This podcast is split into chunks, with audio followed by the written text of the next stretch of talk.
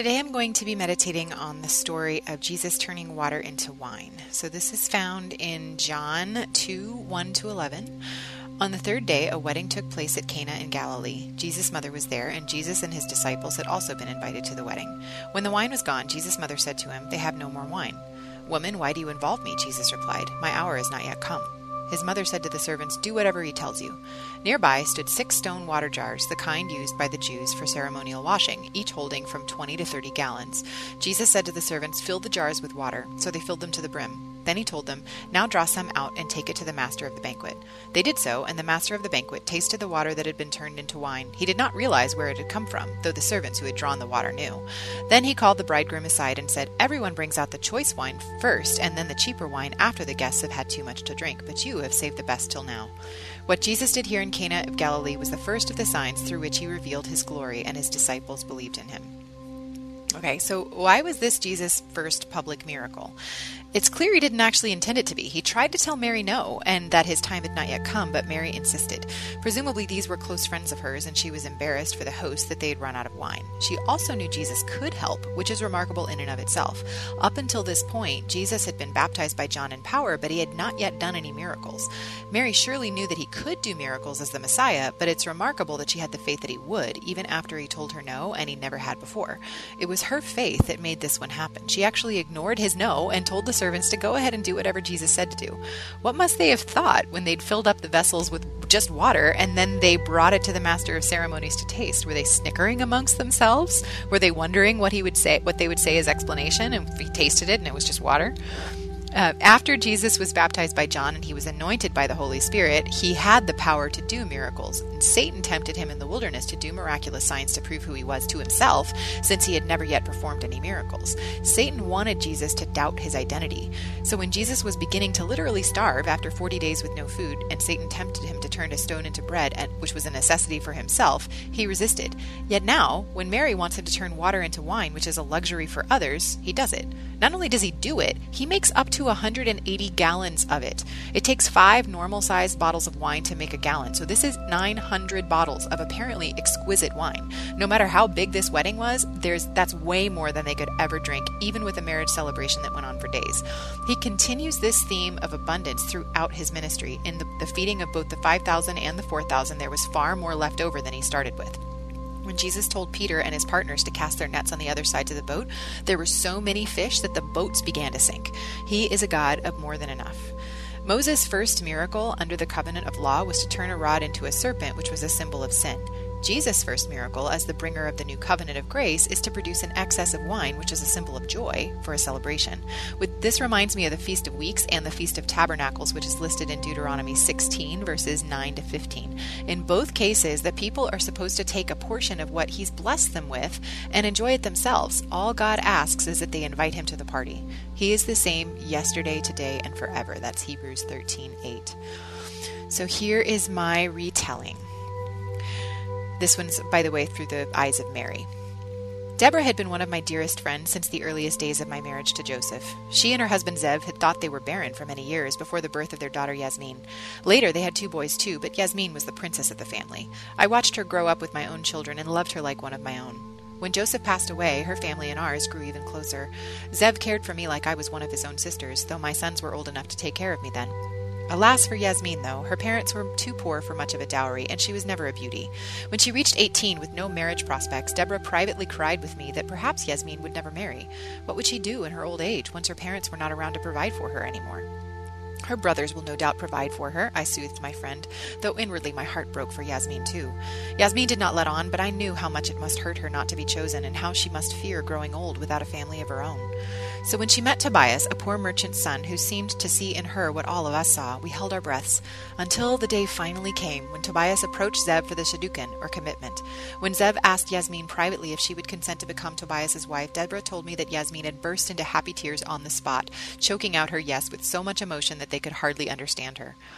I had been present for Yasmin's irusin, or betrothal ceremony, to Tobias. I thought my face might split, I was grinning so hard as she and Tobias traded the wine goblin under the huppah. Betrothals typically lasted a year, and Tobias would need that long to prepare a place for his bride. From nine months after that day on, Yasmin kept her oil lamps burning in the house 24 7 in case Tobias sounded the shofar and led the bridal procession to collect her in the night. I knew that Deborah and Zev privately fretted about this, since they could not really afford that much oil, but they dared not deny their little girl this little luxury after all that she had suffered. The oil became a problem when nine months turned into a year and twelve months became fifteen. Zev finally told Yasmin that they could not afford to continue burning the oil lamps. Deborah told me of the tears that followed, and I understood why.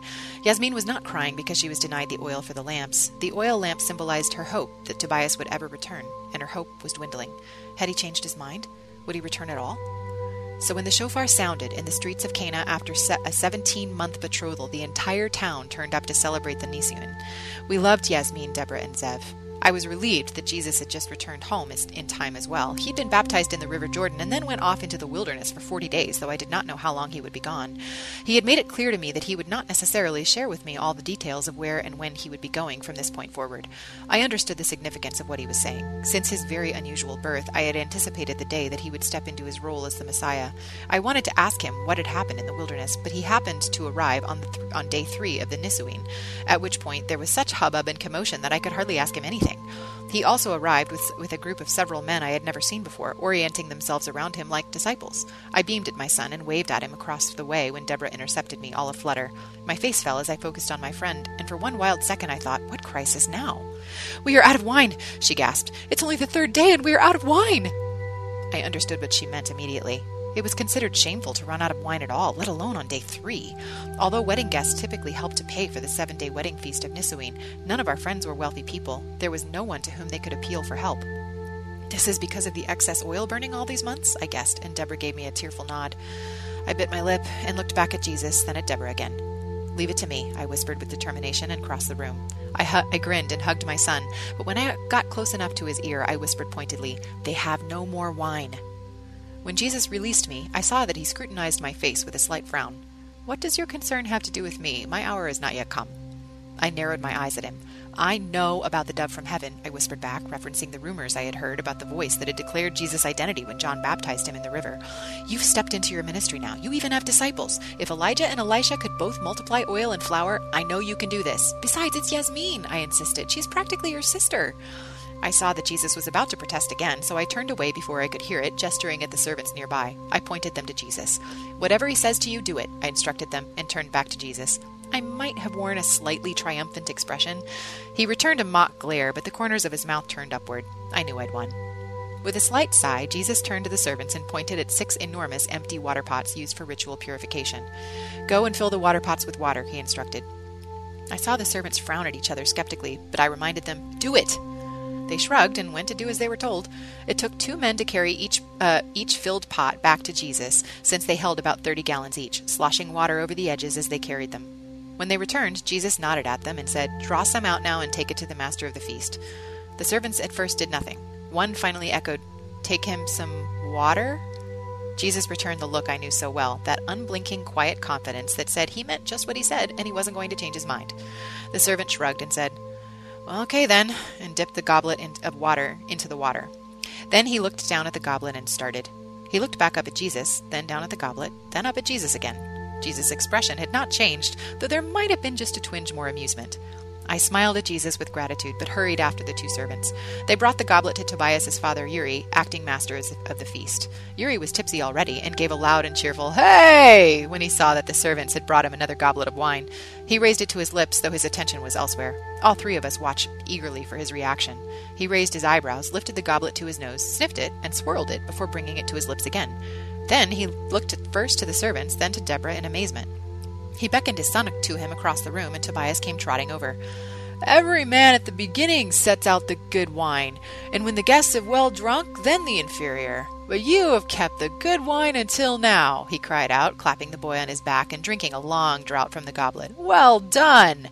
Tobias turned to us, looking confused. I giggled and gestured to the servant. Bring the bridegroom a goblet too, I told them. Bring me one as well.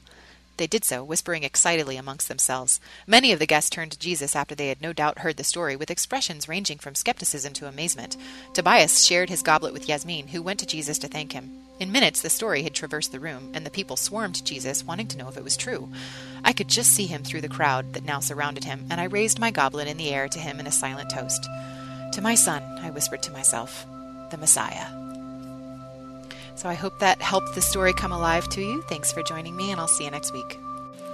If you're enjoying these retellings and these biblical meditations, I just wanted to let you know that I have put together all of my retellings of Jesus miracles in a book called Messiah Biblical Retellings. You can get it on Amazon in ebook or in paperback, and the audiobook is coming soon.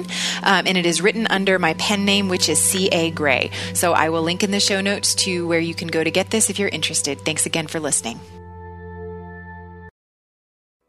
Have you ever considered yourself a messenger? I mean, you are called by God, and aren't we all praying the big prayer, Here I am, Lord, send me? So, if we put two and two together, you've got a message to deliver, my friend. Whether it's mics like this, bookshelves around the world, stages to take, art to make, or businesses to build, it's time we start testifying truth unashamedly, creatively, and in love. My name is Tamara Andress, the host of the Messenger Movement podcast, which is designed to catalyze Christians to speak write, build, and testify. I use my mic like a machete, so if you don't like to get your toes stepped on or pushed off cliffs to finally jump on in with Jesus, I may be too much for you.